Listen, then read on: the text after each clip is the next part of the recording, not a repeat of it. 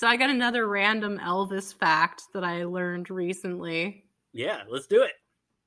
Uh, so I was watching a clip of Liza Minnelli on the Graham Norton show, and she revealed that when she was in Vegas, she met up with Elvis. He's like, come back to the suite later.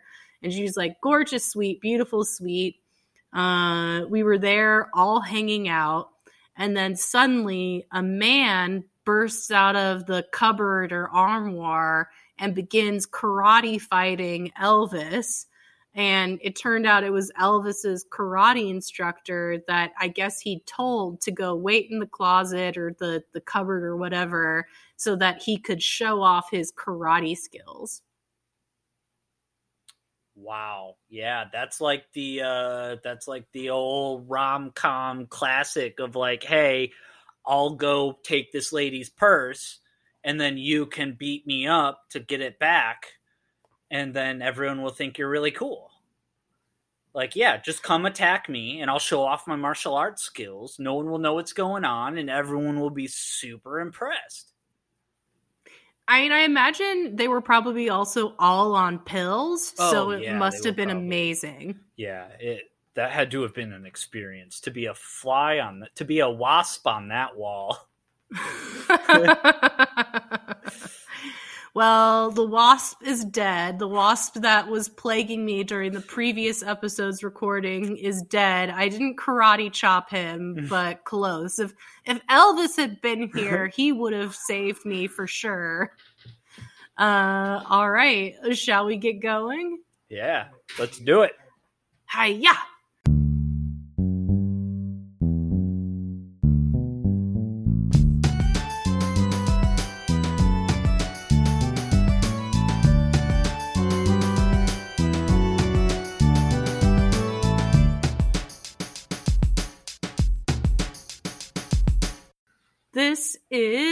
Necromancer. Necromancer.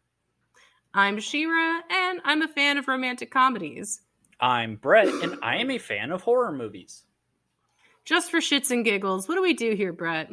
Oh, well, each week we uh, pick a movie based on a theme. You pick a rom com, I pick a horror. And then not only do we have a great time watching and reviewing the movies, but we also remix the movies. What? We turn the rom com into a horror and the horror into a rom com. And it's a fantastic time. Oh, it, it's a lot of fun to to make these movies all shook up. Uh, and today we are continuing the theme of Elvis. Yes. So, are you going to see the Elvis biopic? I mean, if I have to, you know what I mean? I'm not opposed to it, but like, I. If your hands are tied, like I don't think Sonia's really interested in seeing it. When I go home, actually, I'm I'm gonna go to uh, Phoenix to to see my family. My mom, my mom might want to see it. She's a big Baz Luhrmann fan, and my dad. Most of the, I mentioned last episode that I had family members who liked Elvis. A lot of them were on my dad's side. So yeah, maybe maybe we'll watch it at home if it's available on streaming because we don't want to go out to the movies to see it. If we're gonna go to the movies while I'm at home, we're gonna go see Thor: Love and Thunder. Come on. but would that movie be improved with more Elvis in it? Yes. Do you think Elvis improves everything? Mm, maybe not everything, but I think you could have some fun Elvis stuff in Thor: Love and Thunder. For sure. Yes, Elvis continued. So last week or last episode, we saw an Elvis movie. We got to see him young, handsome, vibrant, and vital. And now we we have uh, transitioned to old Elvis. Uh, so the the origin of this whole theme was really you, you wanted to watch Bubba Hotep. So Yeah. tell me about your history with this movie.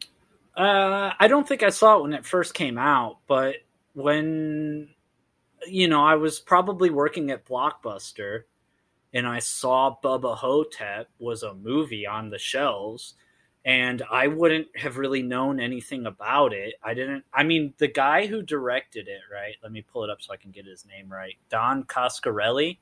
He's done. He's a horror guy. He's like a. He's a horror guy. Um, I've most seen- people. I've Would- seen names like Phantasm, but I Yeah. don't even know what it's about. Yeah, Yeah. like so as a horror fan, tell me tell me who this person is. Well, so Phantasm. Phantasm is really the thing. Uh, I've only seen the first one, and it's a fine kind of movie. Um, but like, he's a horror guy, so the fact that like he directed this movie was not a big thing for me because I hadn't seen Phantasm at the time, and I wasn't a big Elvis fan or anything.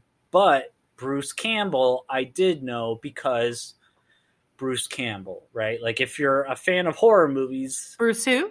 Bruce who? Bruce Campbell. um, he he just he like this was. Is he your Meg Ryan? I don't.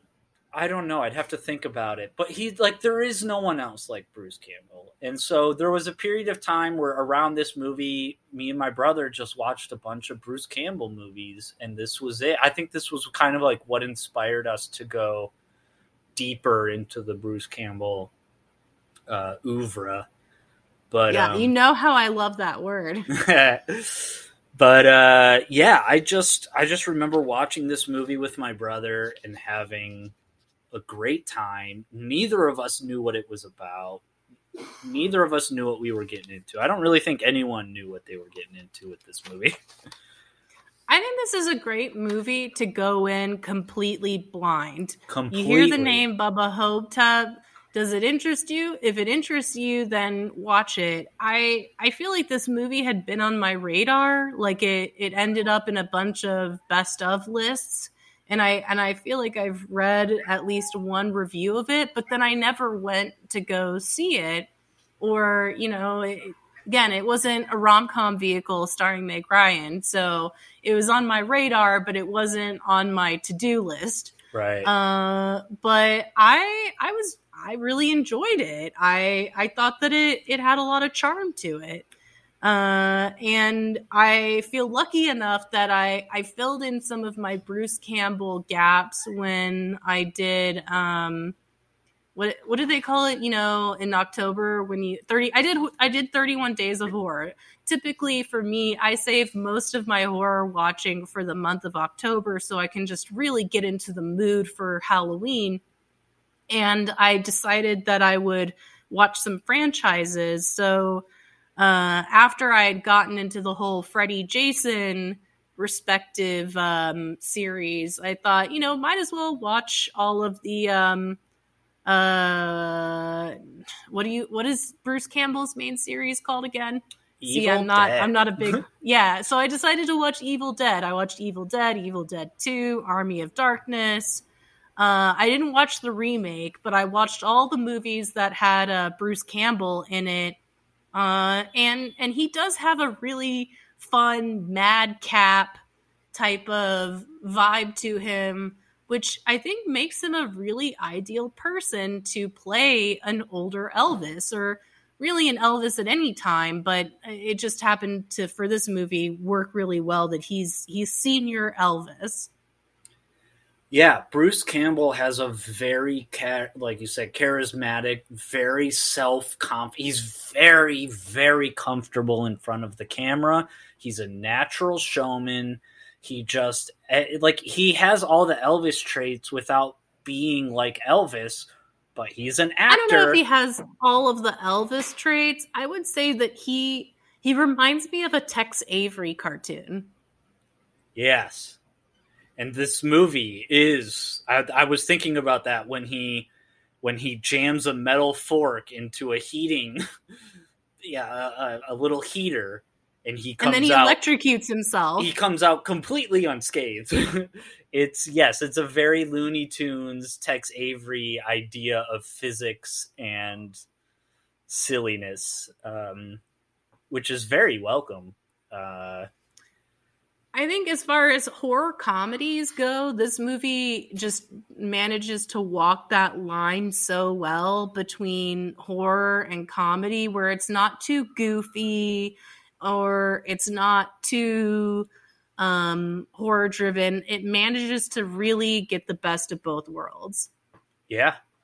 Um yeah, and just like Evil Dead 2, I mean this is pretty much like a Bruce Campbell showcase. You know what I mean? Like you kind of got to just be a fan of Bruce Campbell to really appreciate this movie um cuz he's I think that's accurate. he's in it for most of the movie and he gives these amazing film noir-esque voiceovers but it's done with this like pessimistic tired angry old man elvis like he's regretful and he's angry but he's sad and he's just like it's all these Mhm. things but he's also just really vulgar and cranky and the whole mixture just really comes across perfectly He's vulgar and cranky and utterly pathetic, but Yeah. he embraces that with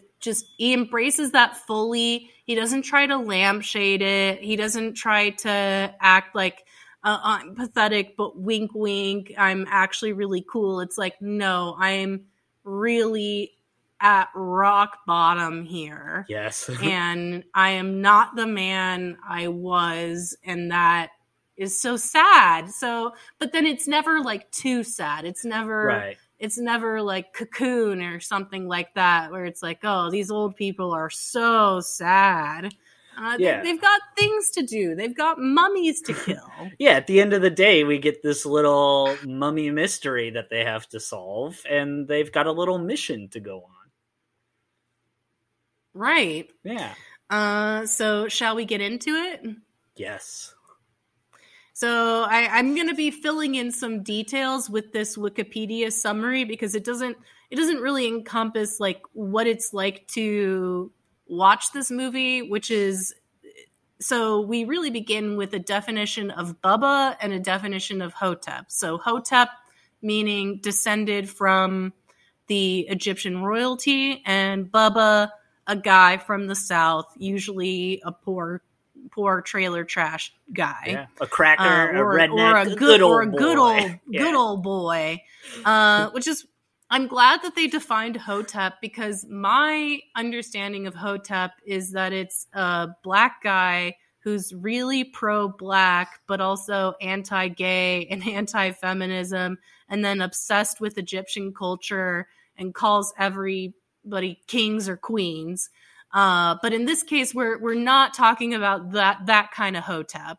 i don't know uh, if but- i'm but- familiar with your version So it, I mean, it's it's um usually it's like a type of person that gets made fun of, but it's um it's a it's a very like Afrocentric black guy, but who's also not in like not liberal at the same. So very socially conservative, but Mm. also really pro black.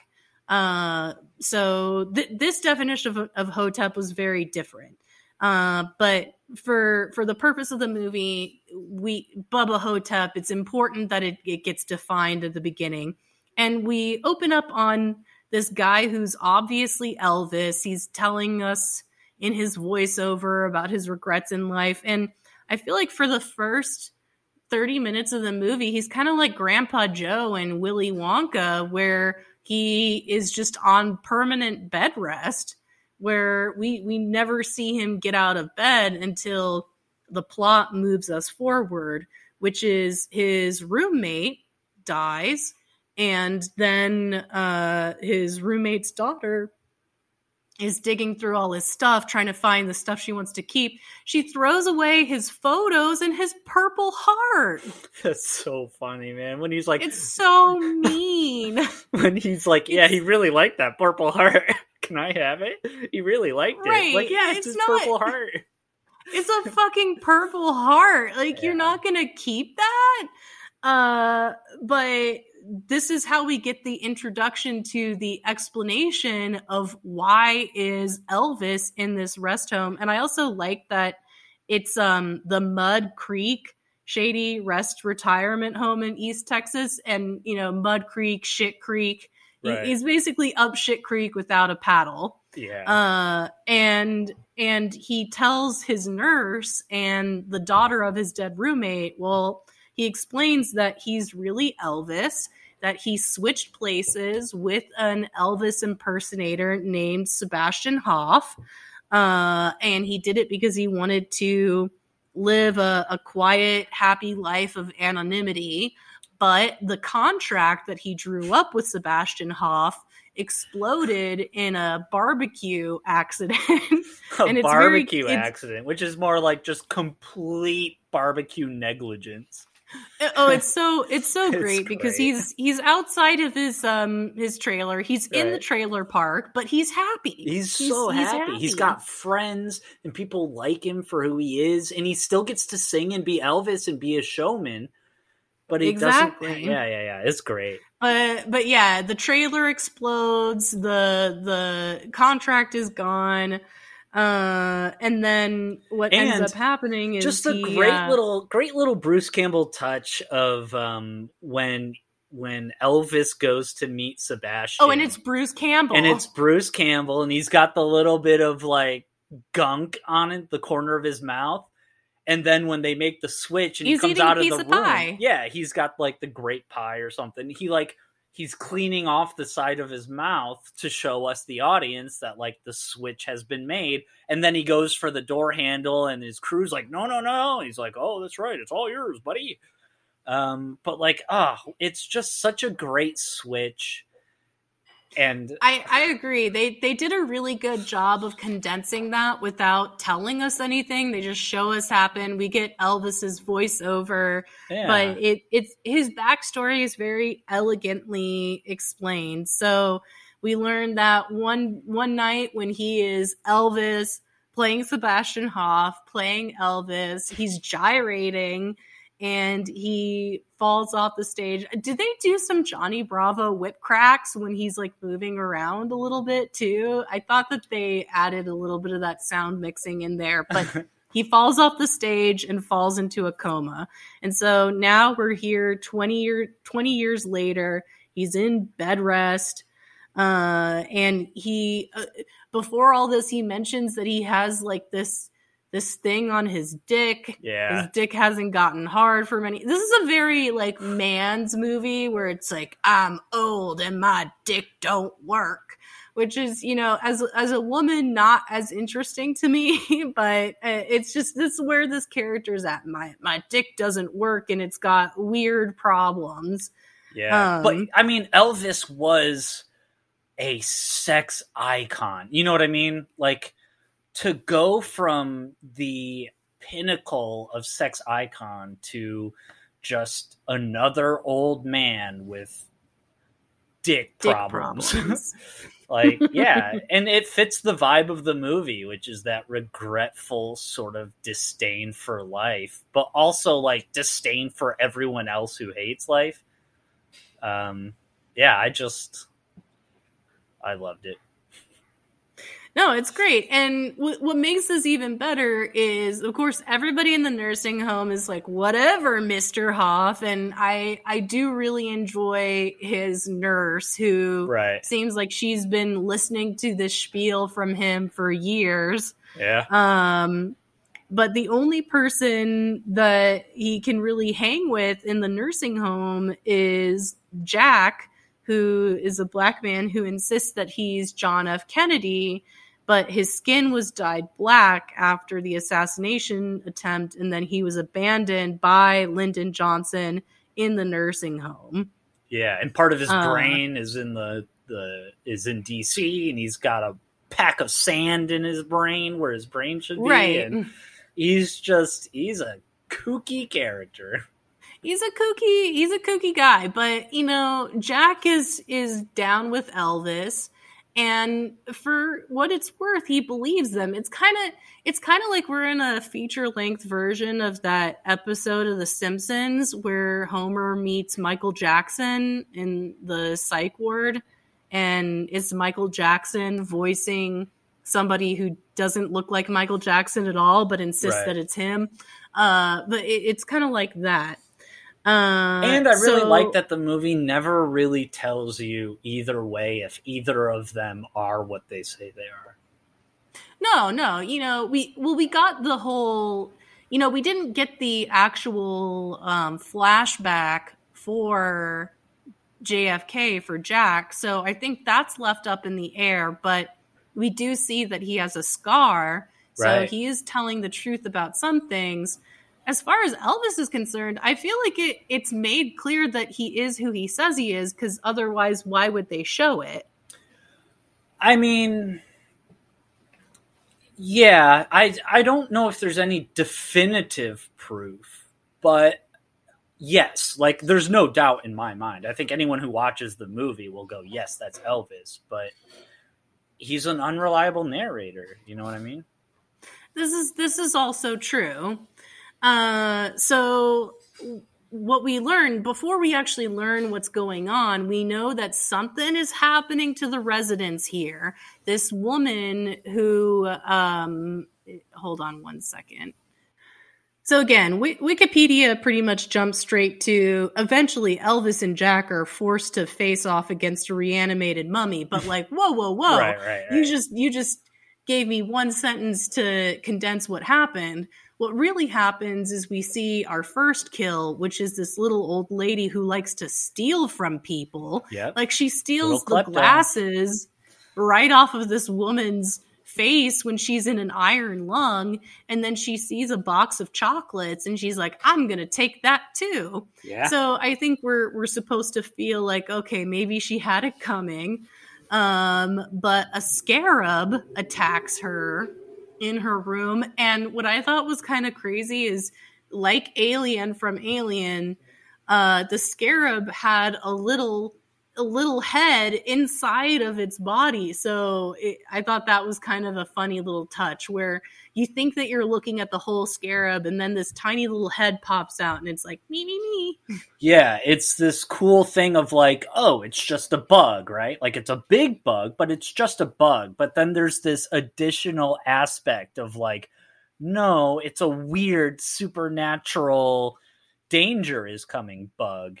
And uh, she she puts up quite a fight against the bug, but unfortunately for her, she's no match for that Bubba Hotep.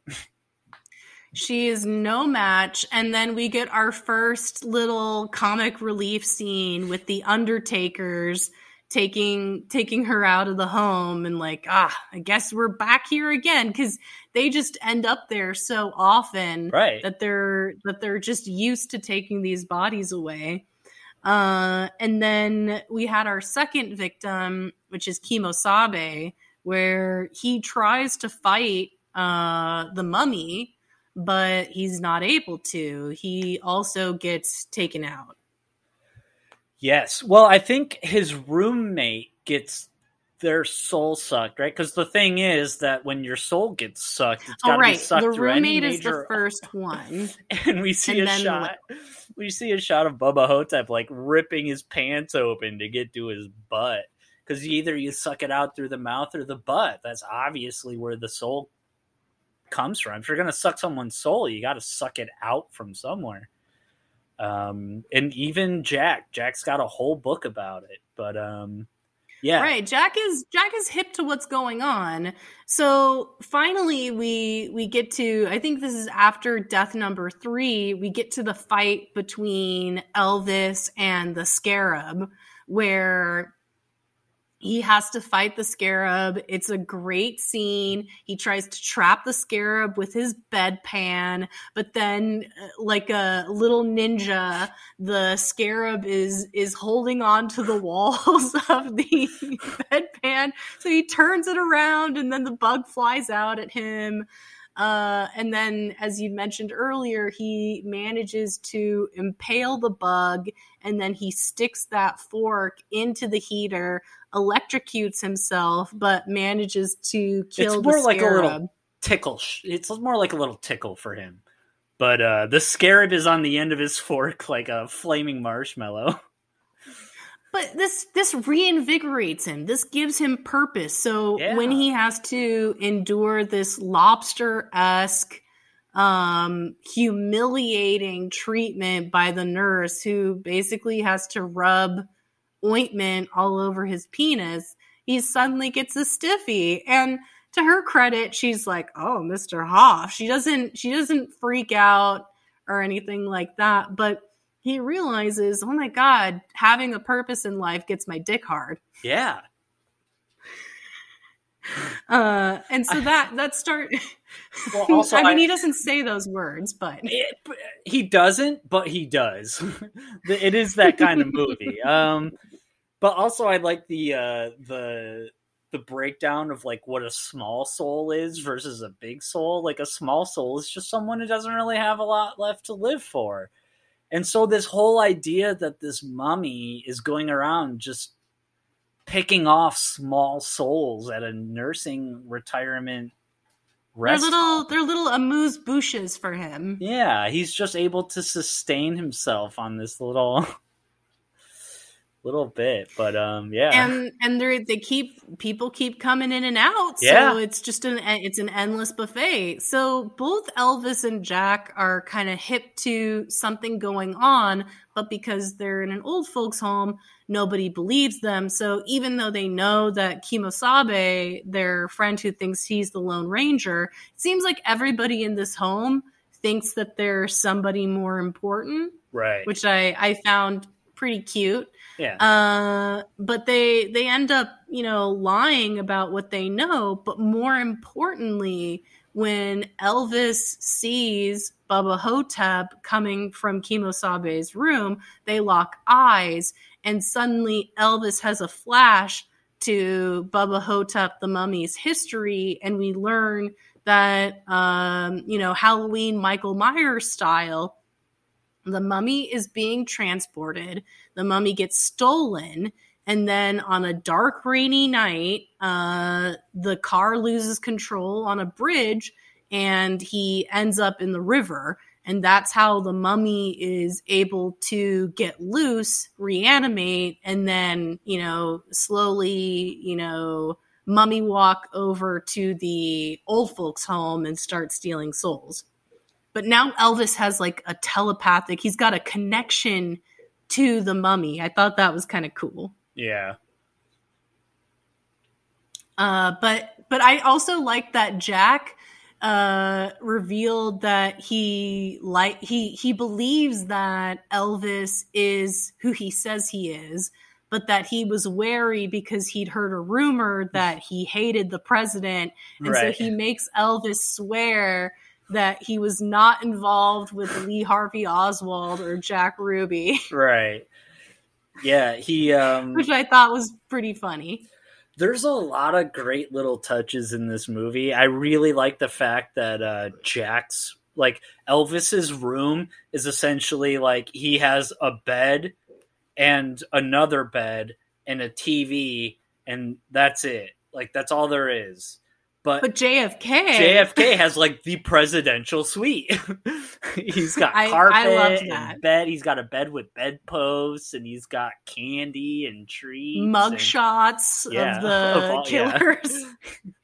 Um, I, I I like that too, and I like that you know there's always going to be somebody who's hitting the books and doing the research and and giving us the exposition, and and Jack really fulfills that that role. I I really liked him. Uh, but also but he they- he he readily admits that like it's all kind of made up, and he doesn't know what he's doing, and it's just kind of like his best guess. Like at no point does he say he's an expert. Every point along the road, he's like, I don't know. This is my best guess.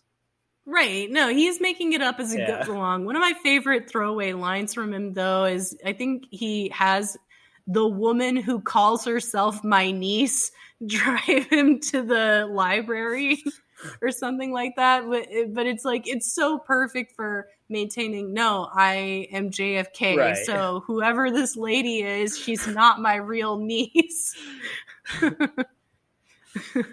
but you know, he's just he's just going with it Yeah.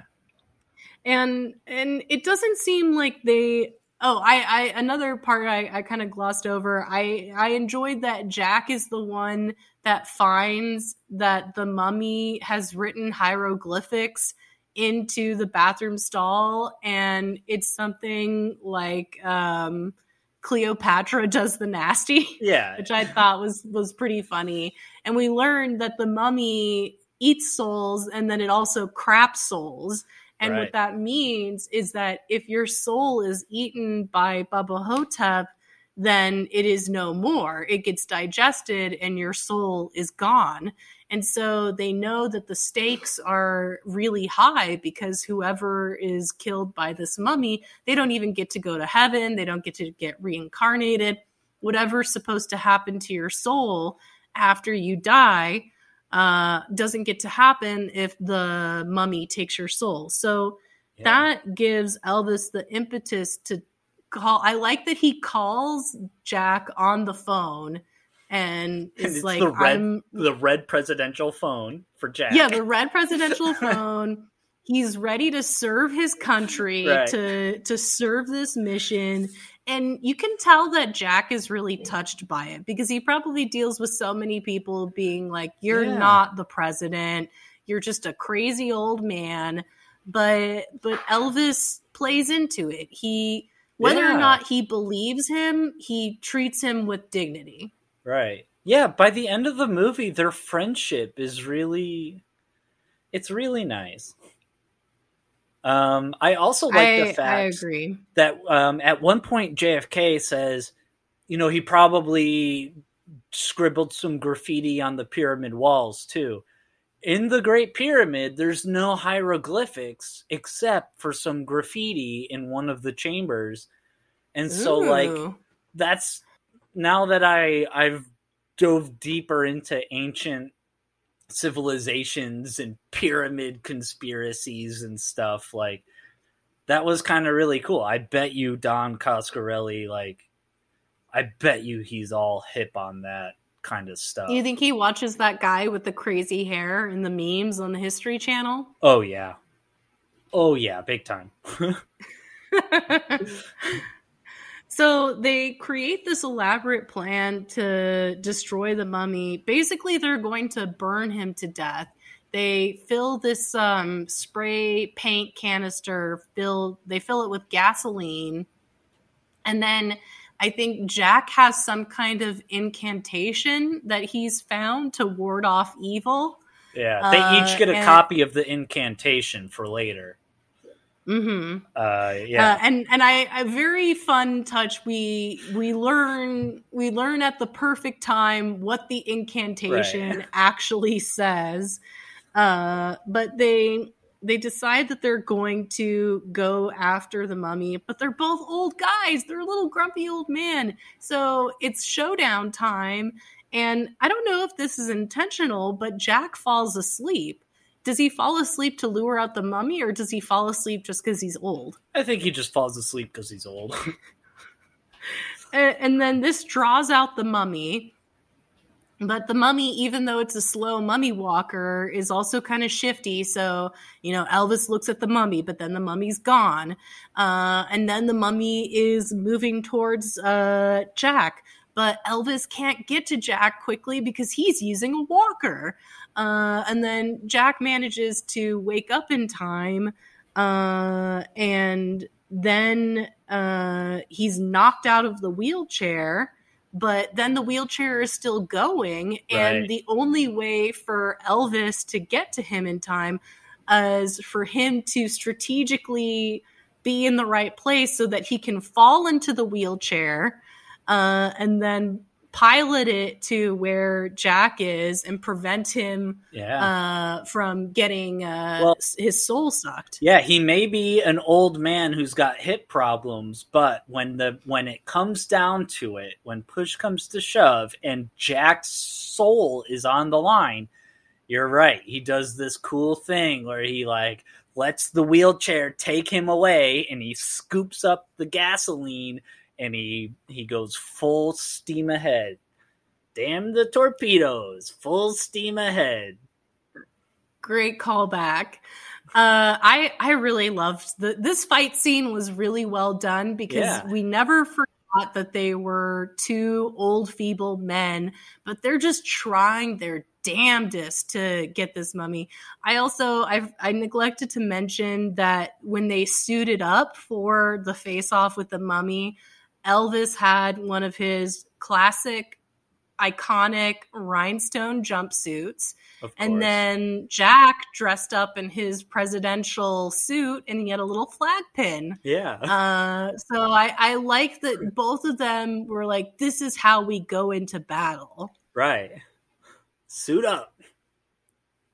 So Elvis manages to get the mummy away from Jack, but then Jack is still dying, right? So he basically Yeah. passes away right there and then slips Elvis the piece of paper with the incantation, which is a nonsensical, barely rhyming poem. Yeah, it's like Elvis. sound- Elvis at first is trying to read it like it's gonna work, and then the more he reads it, the more he's like, "What is this?"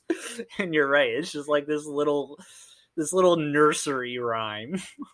It sounds like something that Jack just thought up himself.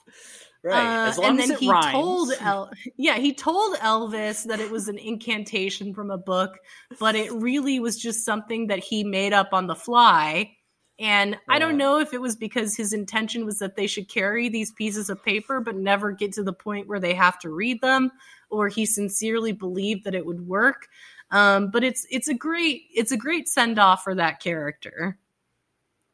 yeah, I like So this. This very much has a sort of Aqua Teen Hunger Force esque vibe of like one of the things I love about Aqua Yes. Teen is that like Meatwad is is such a child in that show.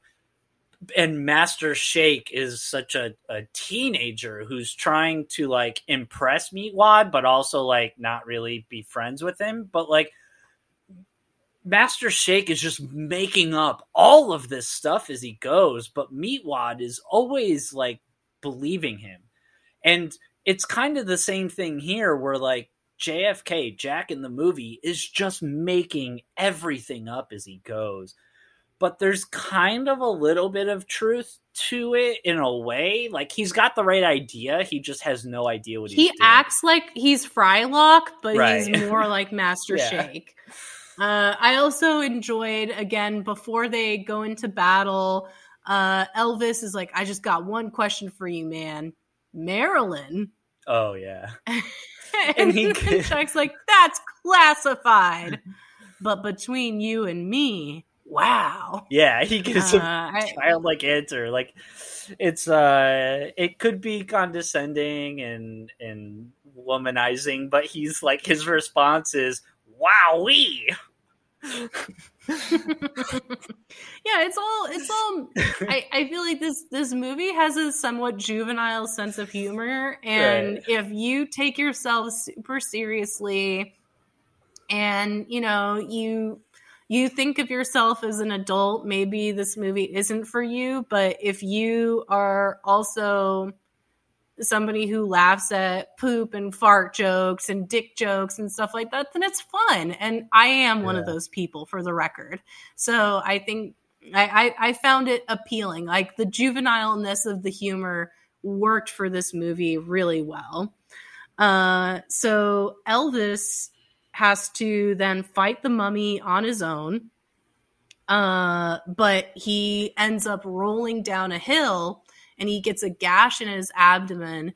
Is one of his ribs sticking out of his suit? Is that what we're meant to be seeing? Or did something pierce him? I honestly couldn't tell, but yeah, it's he's he's damaged. He's wounded. Um he's wounded to s- by something or yes. It's a little And bit it unclear, seems like- but yeah. Yeah, it seems like the mummy has won, but the the paint canister has a hole in it. The gasoline is leaking out. Elvis is able to reach into his spirit pouch, uh, and he draws a match, lights the match, throws it on the gasoline, The mummy is lit on fire. All of the trapped souls inside the mummy's butt get released. Uh, and then we have a whole uh, Mufasa night sky moment where Elvis Yeah. is on his back, dying, feeling the life leaving him, and the stars in the sky change into hieroglyphics that mean all is well. Yeah. Uh, And it was really touching then- when he was like, "Thank you, thank you very much." To like the universe he- like, of course he has to sign off with thank you thank you very much i i thought that that was extremely corny but also completely appropriate Yeah. And yeah, he's like, hey, I may be going out, but I'm going out my way and my soul's intact. And I'm hail to the king, baby. yeah he dies and then roll credits Yeah. Now question is i know that you and sonia are watch through the credits folks did you watch through the credits of this movie I did. I did watch through the credits of this movie. so And- for the people who do oh go ahead I was just going to say, and I learned that Brian Tyler did the music for the movie. He's he. If you look him up on IMDb, he's done a bunch of movies. I mean, he's done a, bunch of Marvel type movies. I think he he's done some other horror movies. I think he did Rob Zombie's Halloween. He helped do the score Oh. on that. So like, he's a he's a big guy now, but I don't know how big he was in 2002. So it was cool because I thought the music was really well done in the in the movie. I thought it had a good undercurrent of like, you know, it, it had it, it kind of had like one main theme broken up into two parts. There was like happy part and sad part, and it just worked. You, you know, I love a, a film composer, and I I do feel like his composition for this movie was great. He had a, a bit of an Elvis twang on the guitar and some of those more meditative moments. And when uh, Elvis has to face the scarab and the mummy, uh, it gets more heavy metal. Right. Uh, I, I I think that you're right. I think he did an excellent job. Yeah.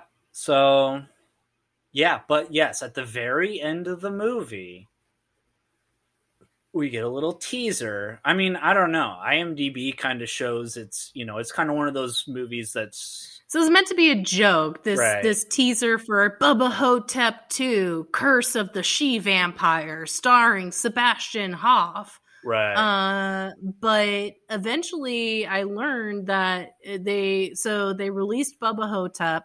the The teaser for the sequel was meant to be a joke, but then the director thought, "Hey, people like this movie. Maybe, maybe I should do a sequel." But currently, that sequel is stuck in development hell, as they like to call it, because Bruce Campbell and the director had some disagreements over the direction of the story, from what I Mhm. understand. yeah, that stinks. And French Kiss is still not on streaming. yeah.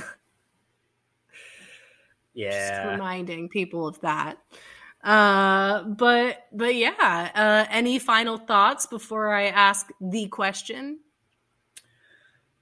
Uh, no, I just really think that this movie is like, I don't know. I don't smoke cigars, but I feel like this is the kind of movie that feels like a cigar, where like you know when you smoke a cigar, it's different than smoking a cigarette. You kind of like puff on it and let it simmer, and you let the juices Don't inhale; in your- you'll get sick. Right. So like that's what this movie kind of is. You shouldn't inhale this movie, but it's nice to let it like tickle your gums and make you feel good a little. Um it just And again swish some whiskey around. Yeah, it's more meditative. I think you have that right. right. And I think um uh, I I really would like to see Viva Las Vegas at a drive-in um, with with a bunch of people who are into that kind of '60s culture. But uh, it'd be cool to see like Evil Dead Two and Bubba Hotep as a back to back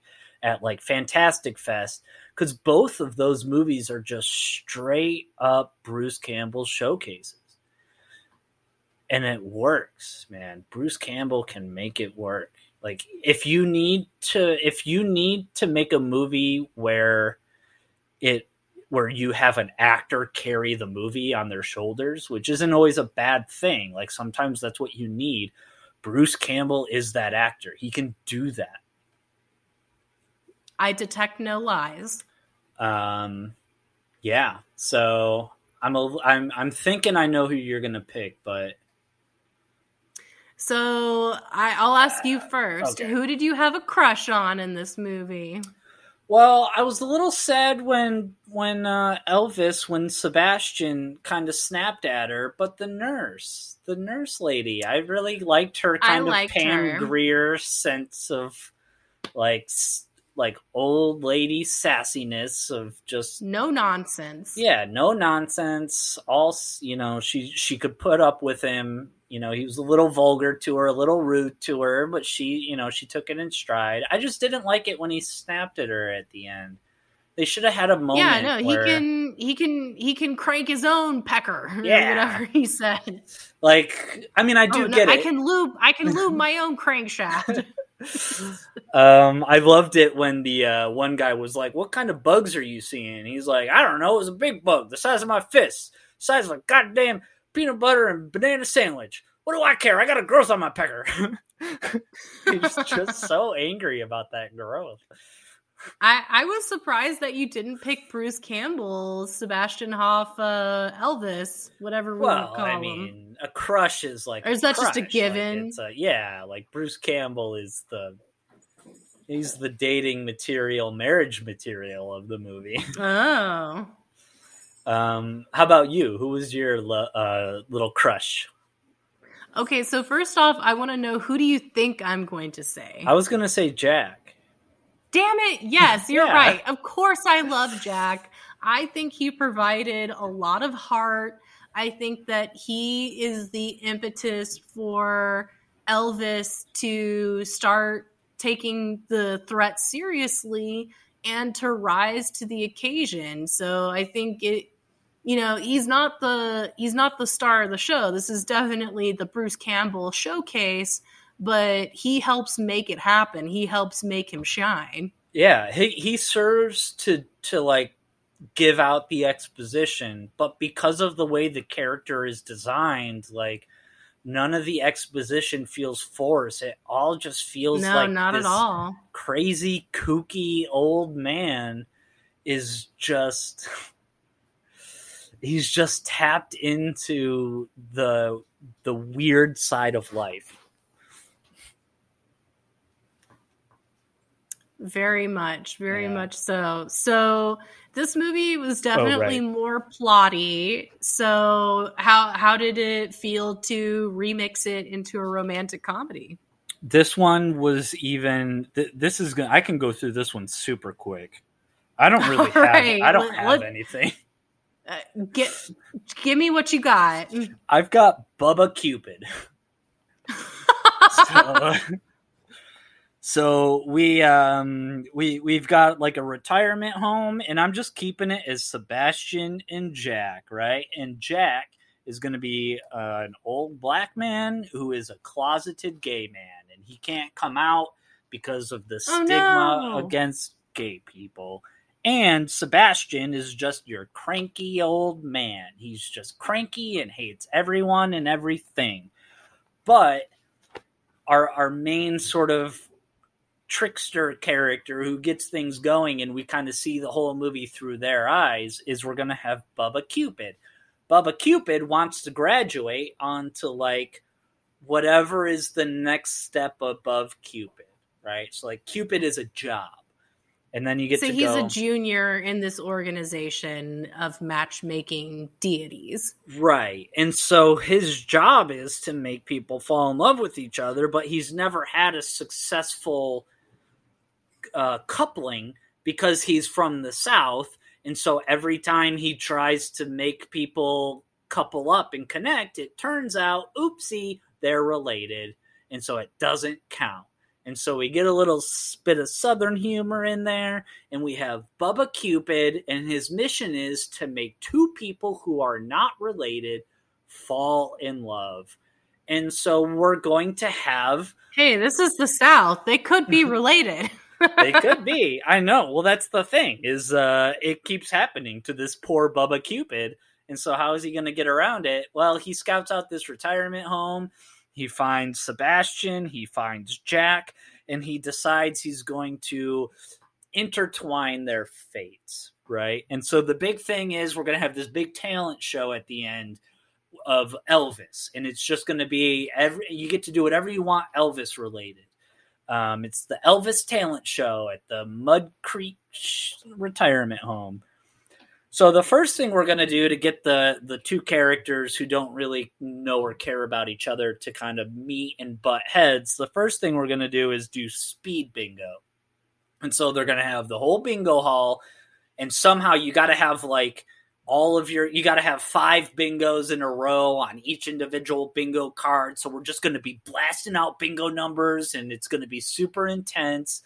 And it turns out both of them get bingo at the same time and it turns out both of them have identical cards which in bingo i don't know how bingo works but i imagine having the same bingo is that not card, allowed i think that would be like impossible like statistically impossible so it kind of creates tension there where like they're both winners so they both have to share the prize but also they're both like did you cheat no you must have cheated so now we kind of at least get them on the same wavelength the 2nd Mhm. thing is, of course, we got to have a scene with grandchildren. So I have like five set pieces here. So we have a grandchildren set piece. So Seb, Sebastian, uh, Bruce Campbell, he doesn't like his kids. And his kids come to visit him, and he's kind of really cranky. Maybe he doesn't like, he resents his children for putting them in the home or whatever. But Jack, Jack doesn't have anyone to visit him. Maybe his family knows he's gay, so they've shunned him. They've kicked him out. They've thrown him away.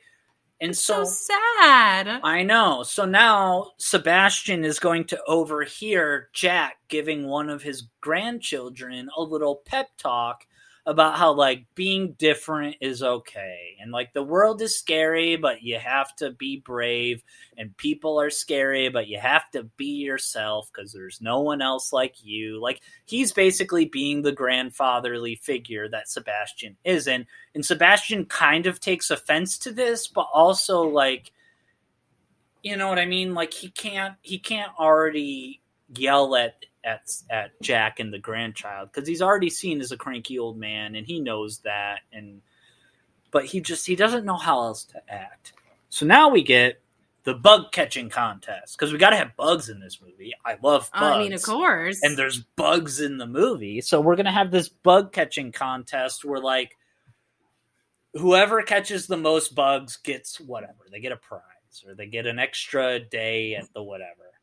Um, and Jack kind of uses Sebastian's ego to trick Sebastian into like catching the most amount of bugs, which is to say that like he catches lightning bugs in bottles. And so then at the end of the scene, we can have like a little moonlight dinner picnic scene with all the old folks and it can be lit up by the moonlight and instead of having candles and stuff it'll be jars of lightning bugs making the whole scene. So like even though sebastian's cranky he inadvertently by being tricked through his ego makes this moonlight picnic very romantic and nice for all the other Aw. family uh, for all the other old folks right? So it's it's like he's mean and cranky and he's doing it out of spite but something good ends up happening and he likes that so now him and jack are kind of like maybe we should um maybe we should like get together and do something fun for all these people because he likes seeing their eyes light up with joy and lightning bugs um, and so what they do is they end up taking the pills that the that the resident home gives them. They take the pills and feed them back to the staff. You know, they crush them up and put them in the whatever, and then they make the staff sleepy and zonked out because, of course, the pills like zonk people out to make them more sedative and make them easier to handle. So once the staff is all zonked out, they take a bus and they go into town and they have a whole Nice. day on the town, and we get a whole little without montage. supervision Right. they get to have candy Yeah, all the candy they want. and um, so it's just like a cute little scene, and then the the staff wakes up and they're like, "What happened?" and and they have to go and like wrangle the old people. Um, and then the last thing I was just thinking of is like a super soaker water gun fight of like Jack and Sebastian like playing inside the retirement home with the super soakers and water balloons and like they're trying to get each other but all the other old folks are in the way but you know there are there's so much collateral damage everywhere but it's just water so it's good old fashioned fun.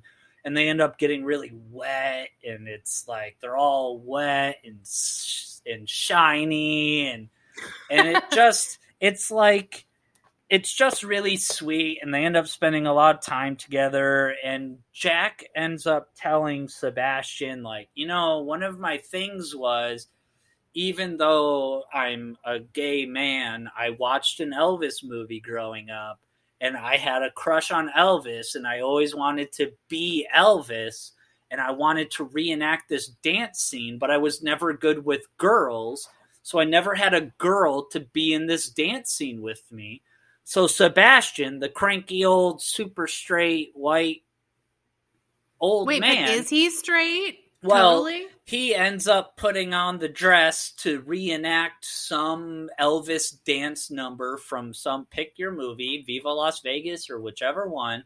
The Ann-Margret dance where The she goes Anne- crazy. Yeah, and they all break their hips. Um, and then at the end of the movie, they end up essentially just kind of like becoming roommates and sort of bedmates. And it's not really about like a physical love for each other. Like we'll throw in a kiss, right? Because we gotta have a little smoochy smooch in there.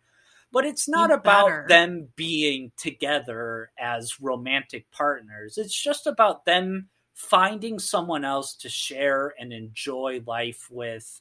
And then Bubba Cupid gets to graduate to like, I don't know, Bubba, Bubba Matchmaker or whatever. um, and so yeah, I just, uh, just a bunch of old people jokes. How about that?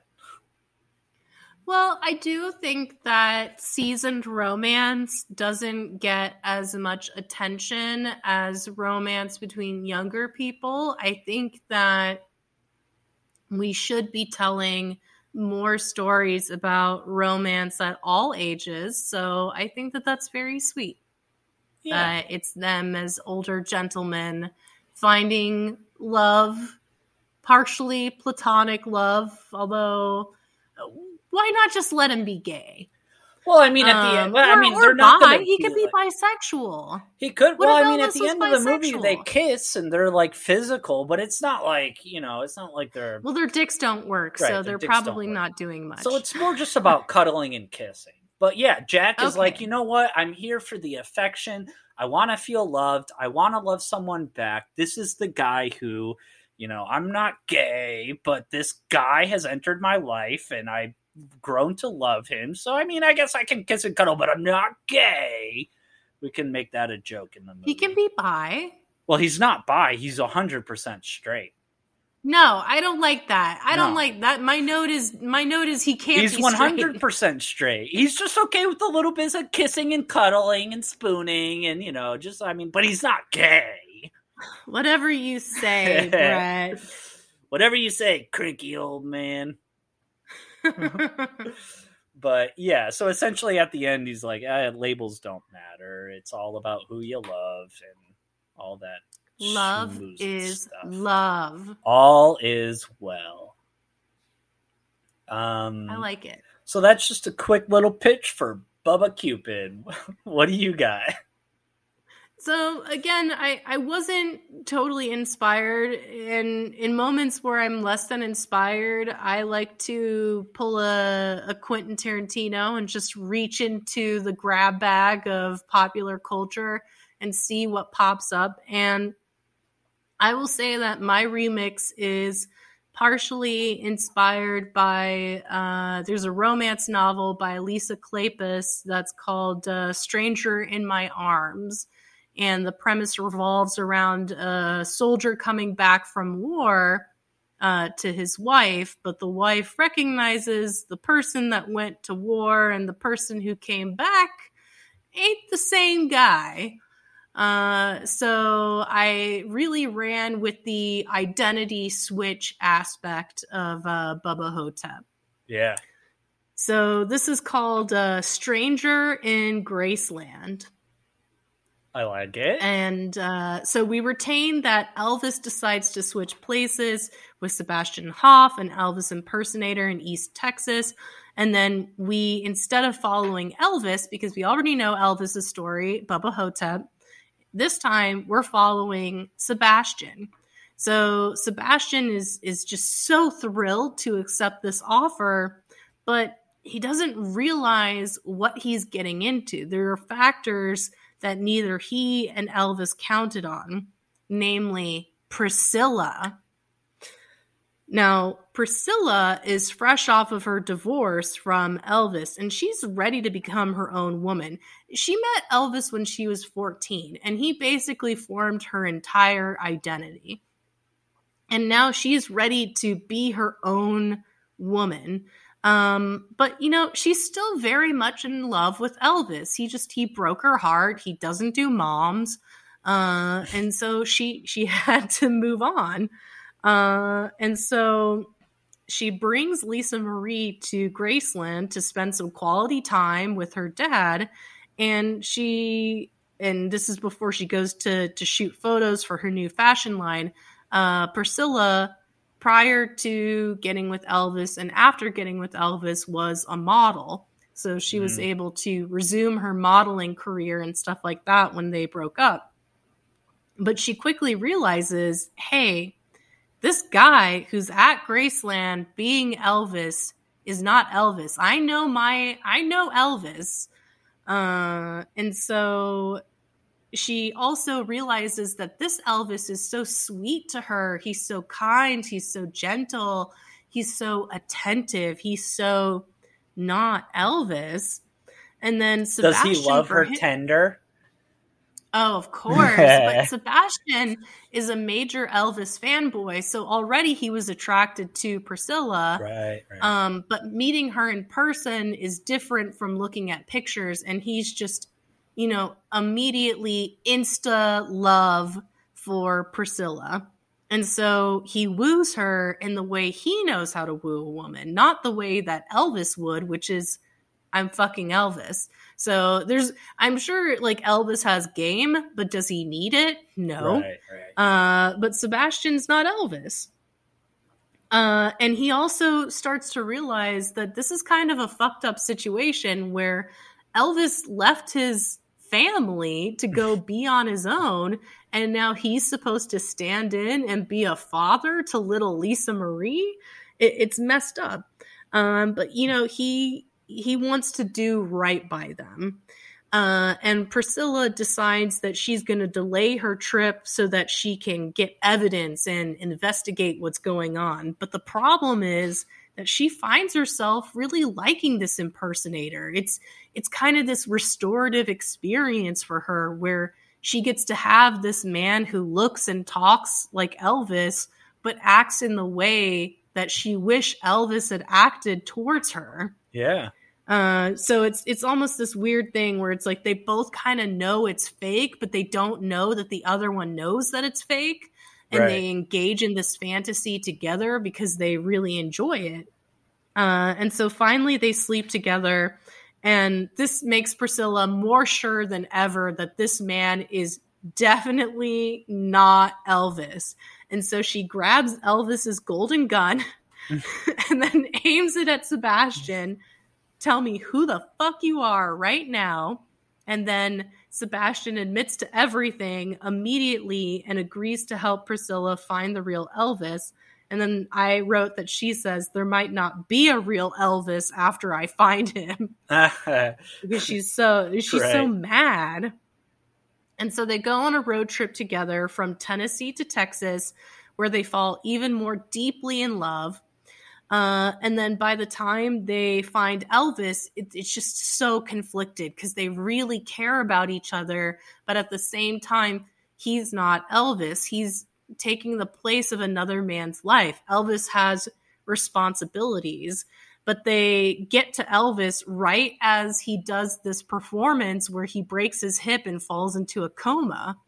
So now Sebastian is basically stuck being Elvis. So we see the other side. So right. we don't know what happened during Elvis's coma. Maybe they really did look for him. Um, but Priscilla decides that at this point she needs to let Elvis go and she needs to let Sebastian go because she can't live her life defined by this man. She yeah. needs to go out into the world, star in the Naked Gun movies with Leslie Nielsen, and find her own way. Uh, and she tells Sebastian that she's leaving him. He's devastated. And then he sings Always on My Mind to her a cappella, and it's it's very emotional. Bollywood time jump to one year later. Yup. Priscilla is opening her store, Bis and Beau. And who does she see in the crowd but Sebastian dressed as himself? And of course, Sebastian's basically Bruce Campbell. Right. And Bruce Campbell is a handsome man, but he's appearing to her in as himself, not not as Elvis. And they smile at each other, and it's implied that this is the beginning of their reunion. Roll credits. Very nice yeah, that's a good. That sounds like a good companion piece to this movie. Right. No, it, it means that everything with Bubba Ho-Tep can remain exactly right. the same. It's all canon. Uh, but this all happened while Elvis was in his coma. Yeah, and what's it called? He again? wonders why Priscilla never came back for him. this is why. Um, what is your movie called again? Stranger in Graceland. Stranger in Graceland. I like the name. Yeah. Uh, again, uh, the Lisa Kleypas book is um, Stranger in My Arms. Oh, right. So I, I thought, okay, it has to have Stranger in the title. And I did look up Elvis songs that have Stranger in them. And the only one was Stranger in the Crowd, but it didn't really make sense for the movie. Yeah, I like Stranger in Graceland. Yeah, like Babes in Toyland. Yeah. Uh, but but yeah, no, I I I enjoyed that one. Um, and I, I, I know that uh, what is it? Sebastian slash Elvis was thinking about Priscilla, so I I thought, well, what about Priscilla? Yeah. So before we get into our love bites, just want to remind everybody to subscribe to us wherever you listen to your podcasts and leave a review. That's always nice to do. Uh, and you can follow us on social media at Necromancer Pod. Love Bites. What would you like to recommend this week? Uh, well, I know you've seen it a little bit because Sonia tells me all about what you guys talk about at the gym. Um, you've seen Gargoyles, the I the have Disney seen Gargoyles. Show? Yeah, yeah. The main gargoyle is kind of hot. Yeah, Goliath. Oh yeah.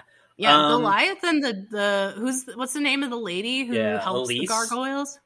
Yeah, Elise. Elise. Yeah, uh, yeah. Goliath oh. and Elise definitely have something going on. Oh yeah. Um, it's I never watched it as a kid. Like maybe two. We episodes? had the Gargoyle game when I was a kid. Like, what? Game? Did you ever play like those board? Super Nintendo. Oh, a board game. It, it, was like a board game. Did you ever play board games that came with like a VHS tape where you'd like watch the intro to the game and then you'd play it? It, it was one of those. I did not know. I'm so lucky that I never had to to try to wrangle the fast forward rewind machine on a on a VHS to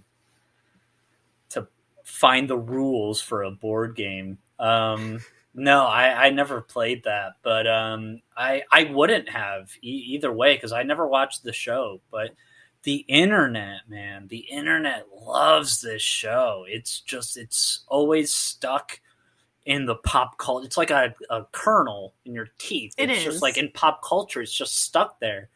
So I finally decided to uh, sit down and watch it, and Sonia was like, "I'll watch it with you." So we watch a couple before bed, and man, this show is awesome.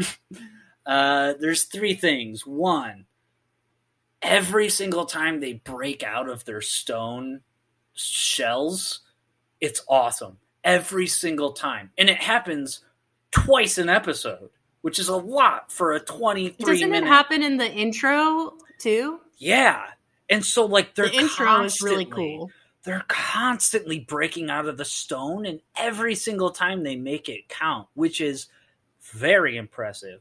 Two, I love how that like the gargoyles are silly and half of one of them's like a uh, an old man who just sits down and watches TV, only shows up when he's needed. Three of them are like kids, so they're going out doing their own little hobbies and getting in hijinks.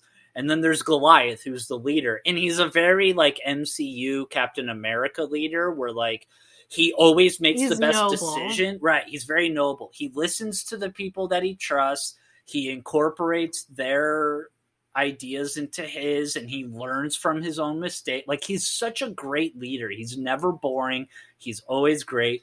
But like the show is so silly and goofy, but it's gargoyles, which is a very gothic, creepy, yeah, scary it has kind idea. of a gothic undertone. Like Yeah. it's, it's like Batman the animated series' little brother. Yeah. Oh, yeah, yeah, yeah. You could definitely see the news report switching from like the Riddler to the gargoyles in one news segment.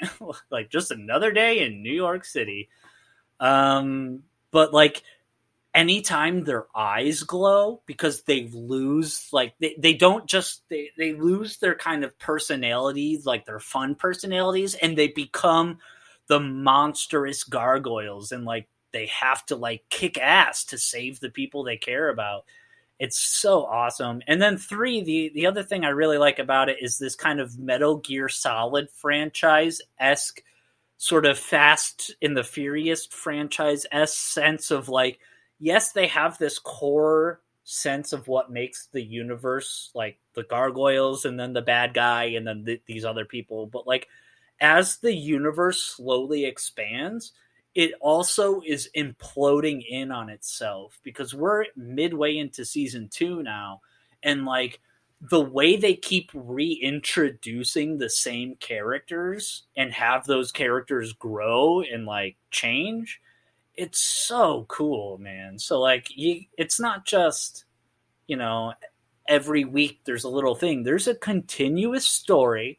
They're constantly breaking out of stone and anytime their eyes glow it just it's catnip. It's pure catnip. And so as someone who has no nostalgia attached to this show i'm having a really good time with gargoyles disney Plus. I think that that that makes me trust your recommendation of it more because if you had some type of natal- nostalgic attachment to it, then you know you're you're ultimately rating it because it reminds you of a simpler time. But you're telling me that you appreciate gargoyles as an art object that you had not seen previously. I think that's solid. Yeah, and again, like you're you're in this teenage like there's one scene that specifically reminded me of Teenage Mutant Ninja Turtles, the live action movie, where it's like gargoyles are flying through the city and people are like, "What's that?" and then the cab driver's like, "It's just New York." Like in uh, Turtles, it's like, "Hey, it looked like a giant turtle in a trench coat." Hey, where were you going? Forty second and Broadway? Like, it's just that kind of fun world, or like, yep, just another day in New York City. Um, so yeah, Gargoyles is great. Um, how about you? What's your love bite? So I'm sticking with the Elvis theme and my personal theme of uh, hipster Elvis song recommendations. Last week I recommended uh, Crawfish because it was featured on uh, Joe, Stum- Joe Strummer's radio show. And this week I'd like to recommend a little bit of a remix. We love remixes on the podcast and there is an excellent remix mashup of Elvis's song Crying in the Chapel with none other than the Wailers, as in Bob Marley and the Wailers. And so it's Crying in the Chapel, a reggae version, and it's really, really cool. I love this version of Crying in the Chapel. Highly recommend uh, looking it up on YouTube. Elvis Presley and the Wailers, Crying in the Chapel. You will not regret it. All right. Well, I listened to Crawfish and I like that. So I'm gonna. It's a cool song, doesn't it? Have like a cool yeah. instrumentation to yeah. it. So I'm gonna boot up the old YouTube now, and what is it called again? Uh, so you should look up Elvis Presley and the Wailers, uh, "Crying in the Chapel." Crying in the Chapel. All right. It sounds like a sad song, but it's actually about being happy. Of course. About being in the house of God and being with the one you love. You know, you know, Elvis is is a good gospel guy. Uh, yeah. so if you want if you want a little bit more of the that gospel flavor, this is a great song. And then um, with the the reggae mashup, it, it's got an even cooler vibe to it. All right, very nice. All right, so sign us off, Big Bubba Mars. um, uh, yeah. What? Just what are you? Some sort of Bubba Hoser? Go, ba-da, ba-da, ba-da.